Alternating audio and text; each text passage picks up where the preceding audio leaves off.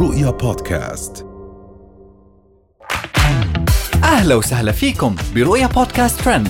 كل إشي بتحتاجوا تعرفوه عن آخر أخبار النجوم والمشاهير وأهم ترند صدر لهذا الأسبوع. حليمة بولند تعلن ذهابها إلى غزة تبغى تموت شهيدة. سعود القحطاني يعلن صلة القرابة بينه وبين هند القحطاني. نسرين حربي في حالة انهيار. بعد عمليات إزالة اللغلوغ.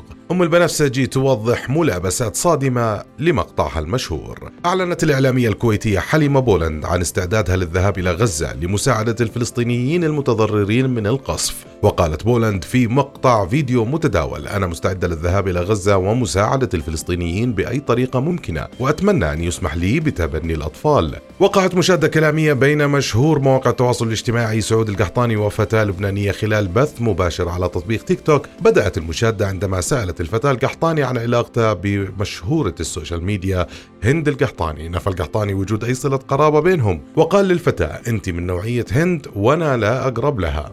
ومن سعود القحطاني راح ننتقل لانهيار نسرين الحربي. أعربت نسرين الحربي مشهورة التيك توك عن ندمها بعد إجراء عملية تجميلية في وجهها لإزالة اللغلوق قامت الحربي بمشاركة مقطع فيديو على حسابها في التطبيق حيث أشارت إلى أنها بتلاحظ تجنب الناس للنظر إلى وجهها بعد العملية وأشارت إلى أن وجهها أصبح بشكل مربع. قررت نسرين إجراء عملية تجميلية تسمى شفط اللغلوغ واللي تهدف إلى إزالة الدهون الزائدة في منطقة الذقن ومن نسرين راح ننتقل للمشهورة الصغيرة أم البنفسجي. أم فستان بنفسجي هذه بنت صغيرة ظهرت في مقطع وهي متحمسة وتغني بس بحركاتها الاستفزازية يوم منها قاعدة تدز رفيقاتها وكأن المكان مكانها وهي تغني وتضرب اللي يقرب على الميكروفون. وجاءت المشهورة أم البنفسجي برد بعد انتشار الفيديو وهي تضرب وتصارخ أنا ضربت البنية مو بقصدي صيحا بذاني وضربتهم.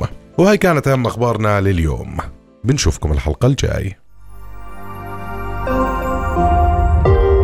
رؤيا بودكاست